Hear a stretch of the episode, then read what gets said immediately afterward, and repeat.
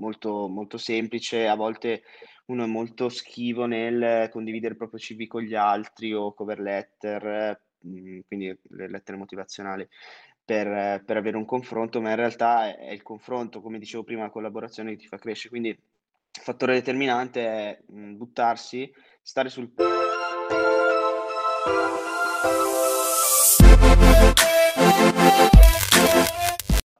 Ciao a tutti, benvenuti a una nuova puntata di Cross the Line. Qui con me come host oggi ci sarà Ludovico e intervisteremo Luca e Vittorio. Ciao Ciao, ragazzi, ciao. come state? Tutto bene, grazie. Grazie mille dell'invito. Ok, grazie. Bene, bene, grazie. Allora Bene, io vorrei, tornare qui per questo bellissimo progetto. ah, io vorrei subito iniziare magari per Luca e Vittorio che sono più nuovi, Ludovico ormai è già, è già venuto. Vorrei iniziare, se magari volete presentarvi, raccontare un po' chi siete, il vostro background. Non so chi vuole iniziare. Prego Luca. Ok, va bene. Allora, beh, sì, sono Luca, eh, ho 23 anni, vengo originariamente da Monza. Cosa ho fatto nella mia vita fino adesso? Ho fatto un bachelor in Bocconi, in finanza, e poi ho deciso di spostarmi in Francia, dove ho studiato con Ludovico Vittorio, eh, ho studiato un master che sto completando in finanza in ESSEC, che è un'università francese che mi ha dato anche la possibilità di fare un semestre di exchange a Singapore e adesso mi sposterò a Londra per lavorare in una banca di investimento americana. Ok. Io piacere Vittorio e io condivido gran parte del background con quello che ha appena descritto Luca e parte qualche differenza, nel senso che mi sono laureato in triennale in cattolica in economia aziendale, poi ho deciso di seguire un, un percorso simile al suo, appunto iscrivendomi a questo master in finanza e da là condividiamo gran parte delle esperienze sia di, di stage che di, che di studio. E, mm, nel mio caso ho fatto un'esperienza di stage in una banca americana a Parigi nel mezzo del master e, e adesso siamo, siamo in direttura d'arrivo ecco, con, con gli studi e ci, ci affacciamo al mondo, al mondo del lavoro sempre nell'ambito delle banche di investimento. Ok. Io avrei subito per iniziare una domanda. Qual è stato il fattore decisivo che vi ha spinto a studiare a Parigi e successivamente poi trasferirvi a Singapore? Ma eh, allora nel mio caso è stata mh, la, mh, diciamo, il, il metodo di studio e l'attenzione che certe scuole, non necessariamente quelle, quelle francesi, però anche mh, inglesi e, e comunque estere, eh, l'attenzione ponevano verso il lavoro, eh, il mondo del lavoro. E, mh, notavo una differenza molto forte col metodo italiano, che è molto più accademico e per il quale si investe veramente tanto tempo in, eh, in studio eh, faccia a faccia, lezioni frontali, ecco. E, e volevo un po' cambiare e appunto dare, dare più attenzione a quello che sarebbero state le esperienze lavorative. Certo. Poi. Sì, se posso aggiungere qualcosa, è un po' un mondo, quello dei master, soprattutto in Europa, che si muove anche in base al ranking e quindi quando tu sei in- al secondo anno di bachelor inizi a guardarti intorno, vedi un po' il, il placement, cosiddetto fantomatico placement di queste eh, università, quindi dove i ragazzi vanno e SEC è comunque un'università molto buona, sia in Francia che all'estero, quindi è stata, diciamo, una buona scelta a mio parere. Ok. Non so, Ludovico, se puoi aggiungere qualcosa.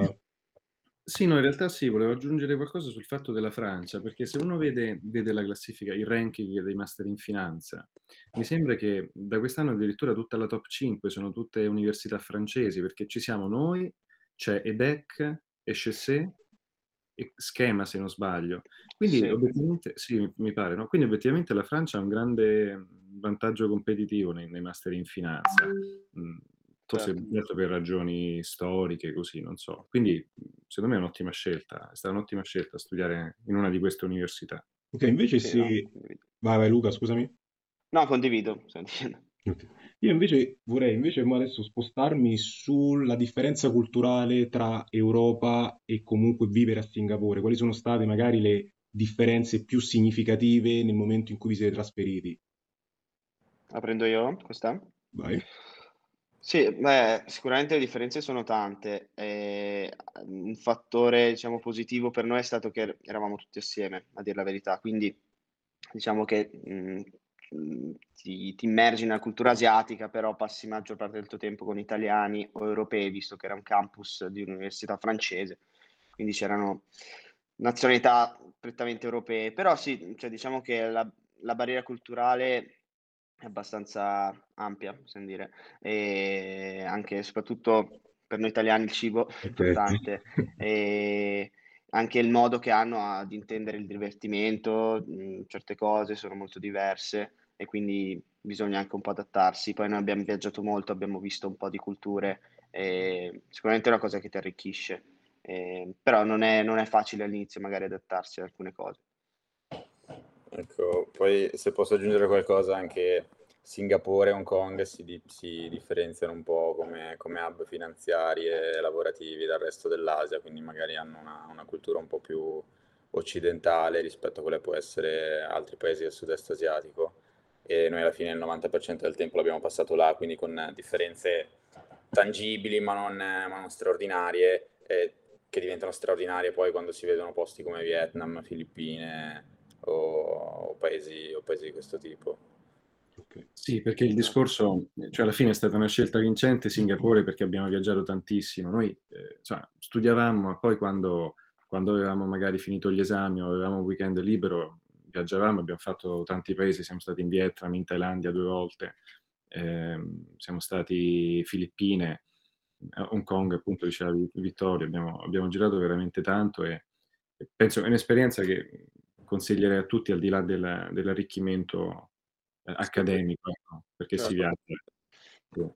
Se, do- se doveste dire la cosa più, diciamo, eh, spaventosa, diciamo, più triste che avete visto lì a livello proprio culturale e la cosa invece che, diciamo, più bella, cosa, diciamo, la cosa che vi ha cambiato più la vita, diciamo, di questa esperienza. Guarda, se posso dire la cosa più triste, eh, eravamo tutti e tre insieme nelle, nelle, Filippine, quando abbiamo fatto quel viaggio da Mall Ball per arrivare a, a Cebu City, no? quelle tre ore di taxi, è stato veramente, secondo me, il viaggio dell'orrore. Io guardavo fuori dal finestrino e si vedevano baracche, cani malati per terra.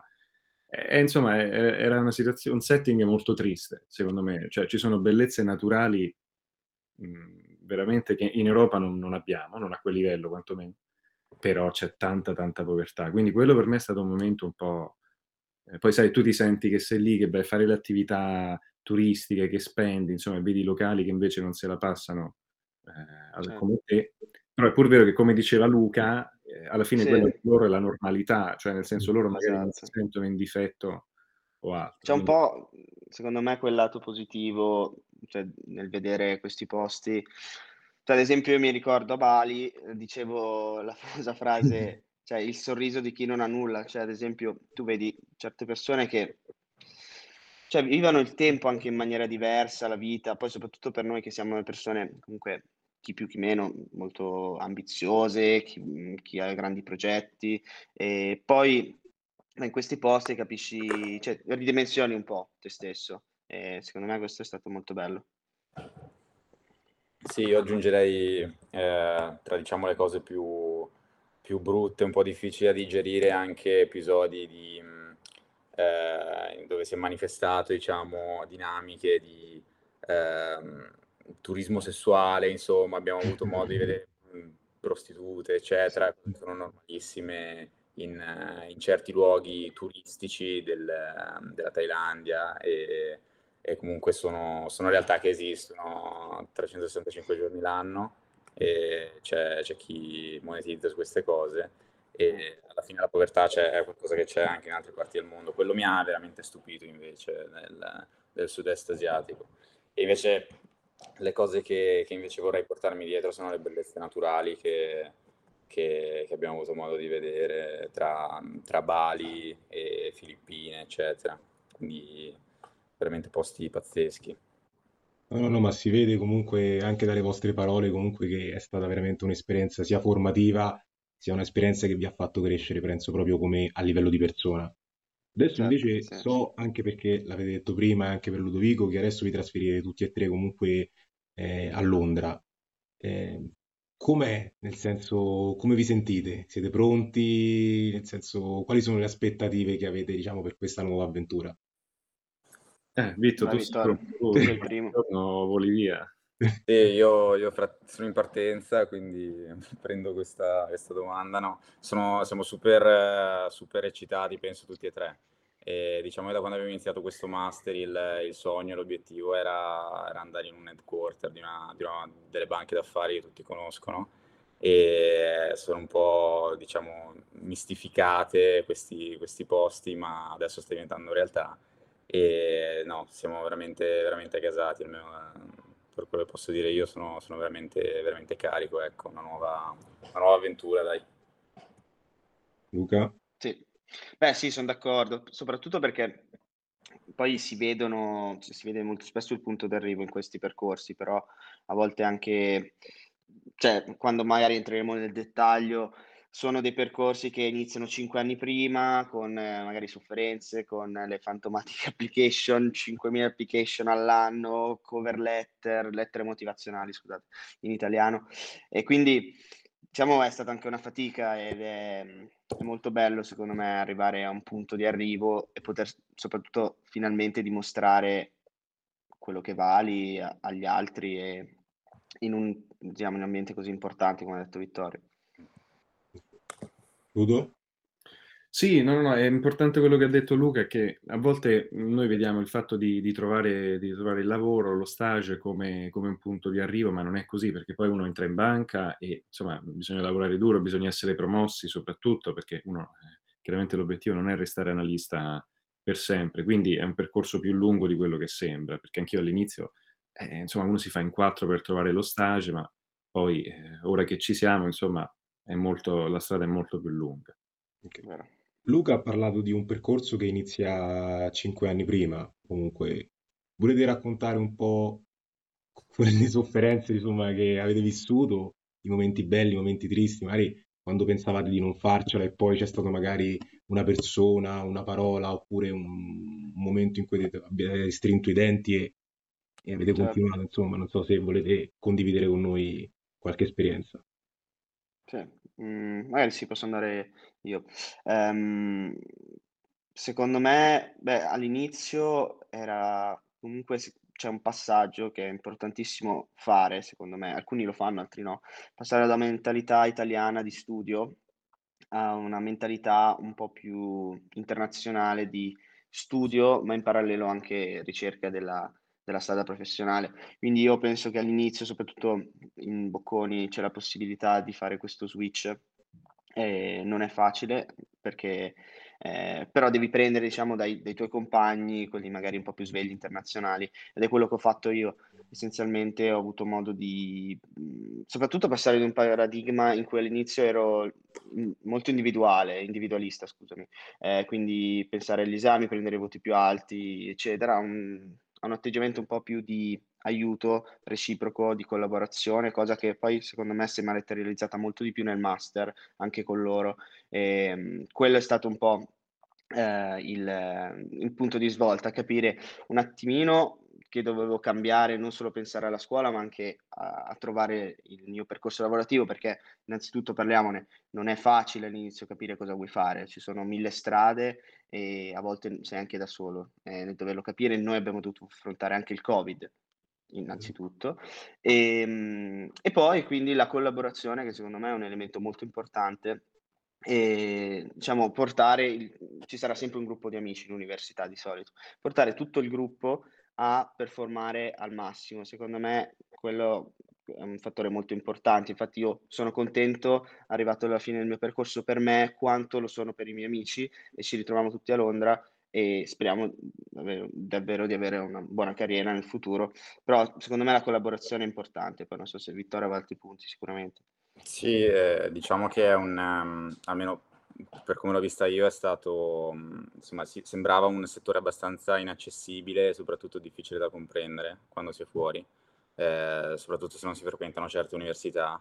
E, um, incomprensibile soprattutto perché io anche durante lo stage cercavo ancora dopo mesi di spiegare ai miei genitori cosa facevo e, e lo spiego tuttora, ma um, ma appunto, eh, secondo me un ruolo fondamentale lo gioca l'informazione, cioè almeno per me il fattore determinante è stato informarsi continua- continuamente, sia su quelle che erano le università target da selezionare, dove, dove applicare, eh, perché comunque non è così semplice come seguire un ranking, ma bisogna anche fare due calcoli su quello che si vuole fare dopo e le università che hanno piazzato meglio ne, negli anni precedenti.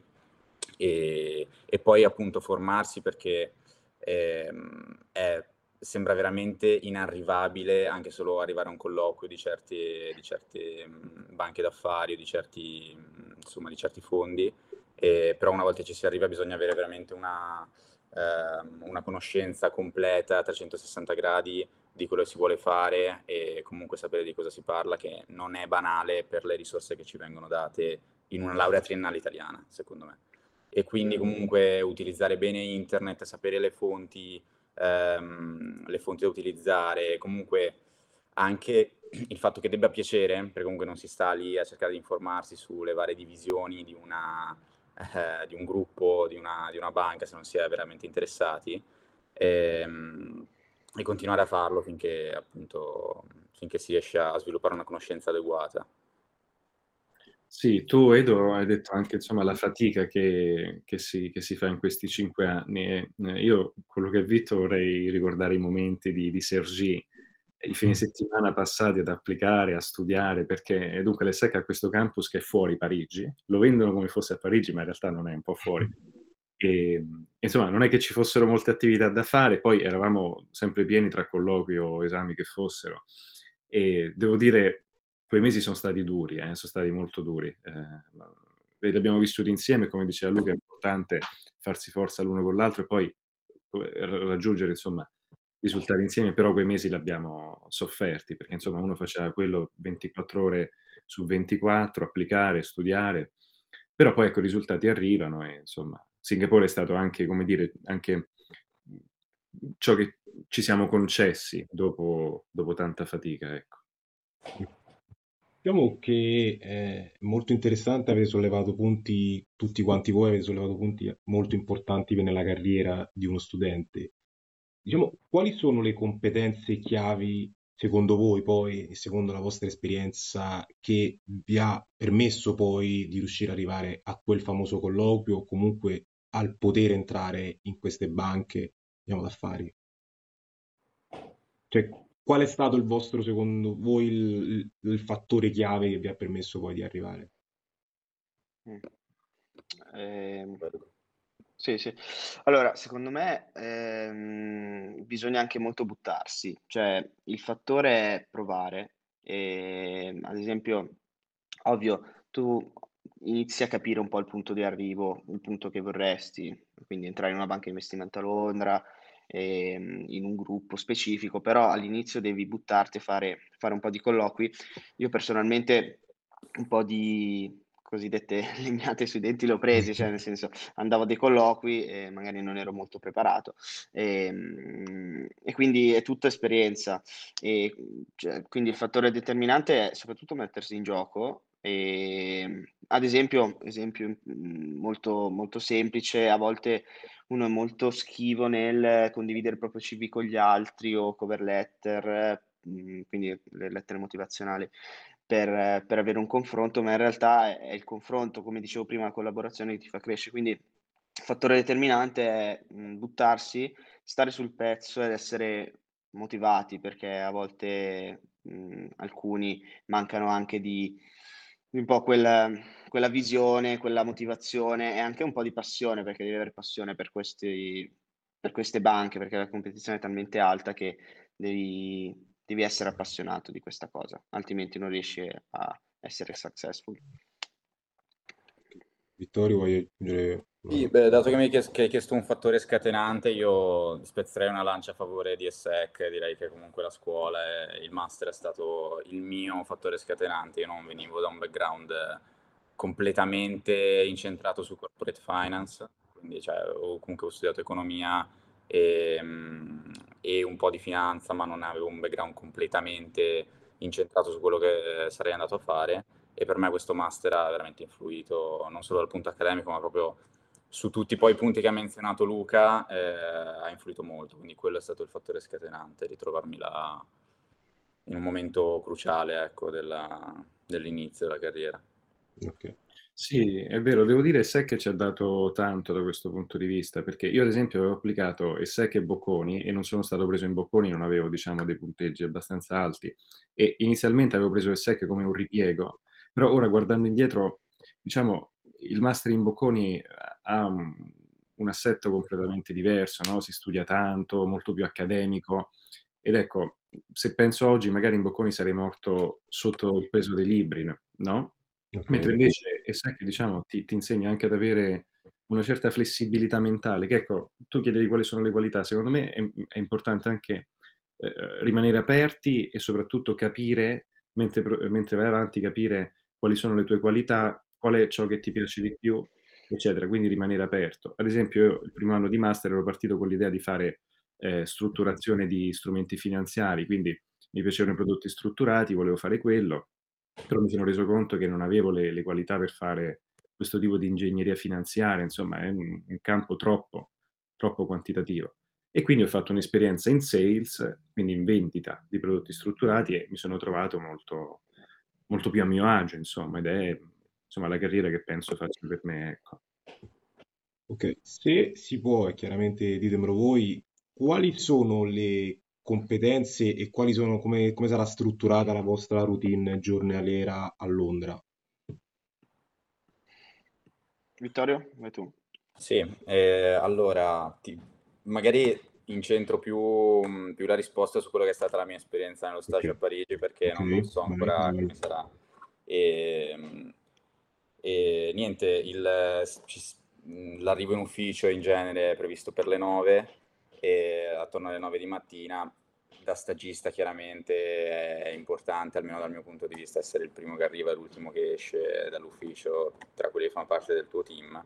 E, e nulla, la, la, giornata si struttura molto in base alla deal che si sta seguendo, quindi eh, almeno per quanto riguarda quello che faremo io e Luca, seguiremo fusioni, acquisizioni e operazioni di finanziamento e di mercato di capitali per, per grosse imprese e quindi l'attività varia molto in base a um, se si è dentro un deal, quindi eh, si sta effettivamente finanziando, facendo da advisor a un'operazione e quindi là lo stagista prettamente lavora sulla documentazione che supporta queste transazioni.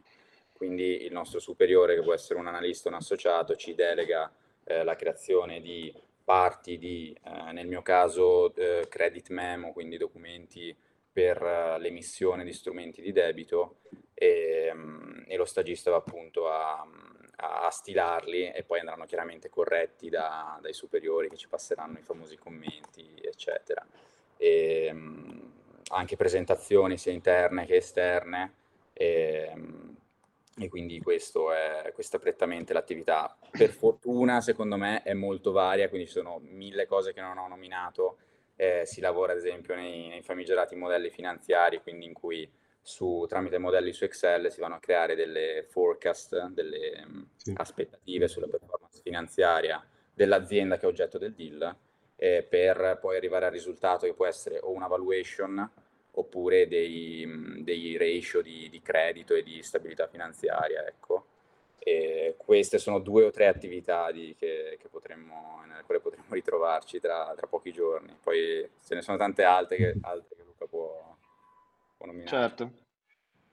E Luca? Beh, sì, diciamo che per chi non conosce bene questo mondo, cioè come dire essere, almeno per quanto riguarda me Vittorio, degli agenti immobiliari, cioè noi siamo in mezzo nella transazione, quindi di solito c'è in qualsiasi mercato uh, un, un acquirente e un venditore, quindi noi siamo in mezzo e, e, quindi dobbiamo svolgere tutte delle attività per fare in modo che ehm, la vendita oppure l'acquisto, dipende da che lato sei per il cliente, eh, vada nel modo migliore.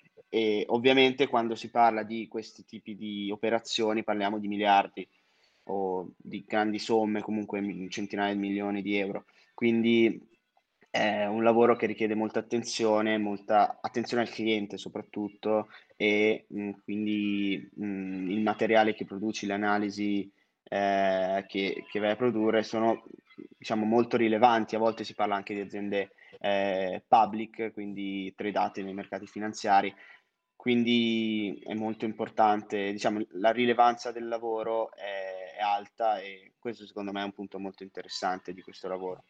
Eh, fai, fai, parte di cose che sono, diciamo, molto rilevanti per, per il mondo economico barra finanziario. Okay. Ludo, non so se vuoi fare una sì, domanda o vuoi aggiungere qualcosa. Sì, no, volevo aggiungere che ecco, loro magari non hanno menzionato questa cosa che invece è abbastanza, insomma, abbastanza nota nel mondo della finanza aziendale o corporate finance, che sono le ore di lavoro. Chiaramente ah, certo. gli orari sono molto molto lunghi, quindi eh, sia Luca che Vittorio che tutti gli altri insomma, che fanno questa carriera possono di, aspettarsi di lavorare oltre la mezzanotte tranquillamente. Ecco. Questa per me è una cosa importante, a differenza eh, di chi fa mercati finanziari come me, che invece gli orari sono più, decisamente più, ridotti, insomma, una volta che il mercato chiude, eh, ecco, non dico che vai a casa, però il ritmo diminuisce, però magari la giornata è molto più intensa e soprattutto inizia prima.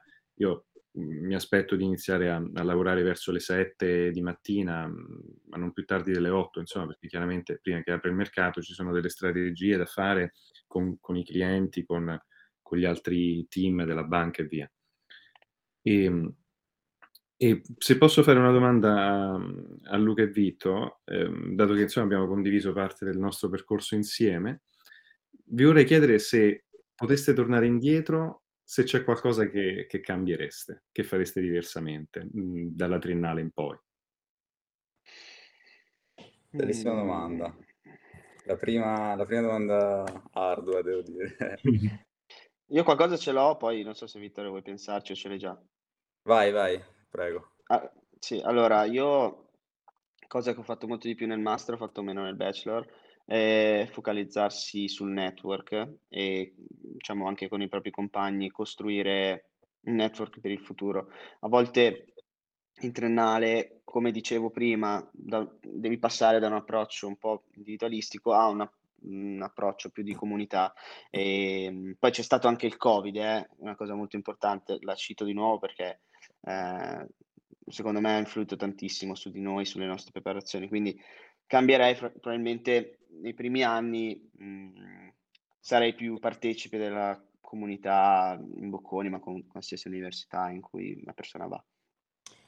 Io condivido pienamente quello che ha detto Luca e aggiungo, aggiungo una cosa che magari non è, non è, interessantissima, però iniziare presto, iniziare presto a, a farsi le idee chiare su quello che si vuole fare può dare un vantaggio competitivo che è, che è abissale. È una cosa che purtroppo ce ne si accorge sempre dopo ma sì, vorrei dire una cosa più emozionante, ma comunque è vero. E quindi chiaramente chi ha le idee chiare e ha una, una conoscenza olistica del settore già dai primi anni della triennale si crea un vantaggio competitivo con il minimo sforzo e sugli altri. Quindi questa è una cosa che, mm, che sicuramente consiglierei a tutti di fare. Però sai, eh, Vitto, secondo me la cosa del vantaggio competitivo non dipende da noi, nel senso io l'ho sperimentato eh, su di me. È chiaro che avere magari dietro una famiglia alle spalle che sta già nel settore o comunque ha una conoscenza abbastanza, eh, non ti dico ampia, però comunque media sul settore, chiaramente ti può indirizzare in anni in cui tu sei in completa formazione. Cioè, se voi pensate, se voi pensate a Luca o al Vittorio, a Ludovico di 20 anni, è un'altra persona del Vittorio di adesso, quindi eh, assolutamente c'è sicuramente rammarico perché si poteva fare di più, ma secondo me tutti quanti noi, chi più e chi meno, deve essere contento del suo percorso e comunque spingere. Assolutamente, sono d'accordissimo, certo. Non, non, dipende sempre da noi e le circostanze giocano un fattore, un fattore importante. Poi si può sempre La fortuna, fare... Sì. La fortuna è un elemento cioè, importantissimo, secondo me, in questi, nelle scelte di vita. Quindi, sì. sì, decisamente. Poi in effetti questa cosa qui che hai detto della, del fatto di essere una famiglia che non è in determinato ambito è una cosa che è importante. Abbiamo detto, sì, abbiamo detto più volte anche tra di noi, perché uhm, magari abbiamo avuto dei compagni o dei colleghi, insomma, che erano già, come dire, inculcati, no? Erano stati inculcati dalla famiglia, eccetera. E chiaramente è un vantaggio, però è un vantaggio che si può colmare. Sì, esatto, se, se una persona vale alla fine andrà, andrà comunque, penso, no? Quindi sì. Sì, ma poi anche il bello, secondo me, il, eh, journey, no? Sì, esatto. Come si dice? Il percorso Sì, che ti sì. porta a fare una cosa, quindi secondo me noi siamo, siamo molto soddisfatti, cioè, penso, anche perché abbiamo iniziato da veramente cose che non sono quelle che poi stiamo facendo ora, cioè robe molto più ridimensionate. Quindi secondo me è quello il concetto, partire da non avere quasi nulla tranne che magari essere entrato in una buona università come, come noi e poi riuscire a costruire un percorso in eh, due o tre anni. Quello secondo me è la cosa più bella. Oh, ultima domanda e poi vi lascio. Consiglio, quali consigli dareste agli studenti che magari desiderano, i nostri ascoltatori desiderano fare un percorso simile al vostro o, comunque magari provare ad andare a studiare un'università prestigiosa come la ESSEC o entrare comunque in una banca d'affari? Allora, eh, io mi ripeto ancora, quindi eh, Vai tranquillo. senza, senza cadere nella banalità, comunque iniziare presto a chiari- schiarirsi le idee su quello che si vuole fare è certamente un vantaggio, ma aggiungerei anche cercare di trovare una cosa che io ad esempio non ho, non ho avuto, che è stato un mentore o comunque un andare a cercare, se si è al primo anno di triennale e si inizia a vedere che comunque si è interessati a quel settore, ormai abbiamo tutti gli strumenti per andare a cercare un ragazzo di due o tre anni più grande di te che ha già, ha già raggiunto gli obiettivi che tu ti stai pre- prefissando di qui a, a un anno. E lo si può trovare molto facilmente. Alla gente piace parlare di se stessi, secondo me, quindi anche è facile trovare qualcuno che sia disposto ad aiutarti indirettamente, magari dandoti qualche info e parlando del suo percorso. Quindi andate a cercare una, una sorta di mentore o comunque qualcuno può darvi una mano eh, senza affidarvi solo a quello che siete capaci di cercare voi online, le informazioni che si trovano. Assolutamente.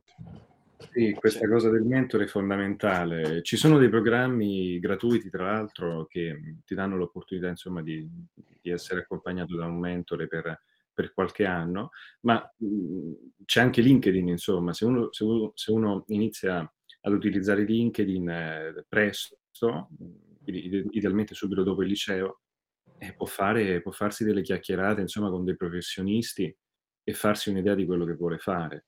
Eh, io è una cosa che ho iniziato a fare relativamente tardi, forse ultimo anno triennale, ma per lo più nel master, e oggi a volte mi ritrovo dall'altra parte, magari capita che c'è qualche studente che vede insomma che hai fatto un determinato stage che gli interessa e ti chiede informazioni e per me insomma, sono sempre, cerco sempre di essere di- disponibile al massimo perché so quello che, che stanno passando e la difficoltà che fanno magari gli studenti a capire un determinato ambiente lavorativo.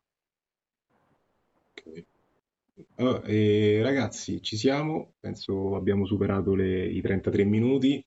Io, ragazzi, veramente vi auguro il meglio, in bocca al lupo per questa esperienza Grazie. e vi ringrazio di essere stati qua, avermi dedicato questi 30 minuti per questa puntata. Speriamo che sia di aiuto comunque ai ragazzi che ci sentono e grazie per essere stati qui e ci vediamo alla prossima puntata. Grazie. Grazie, Grazie dell'invito, Edoardo.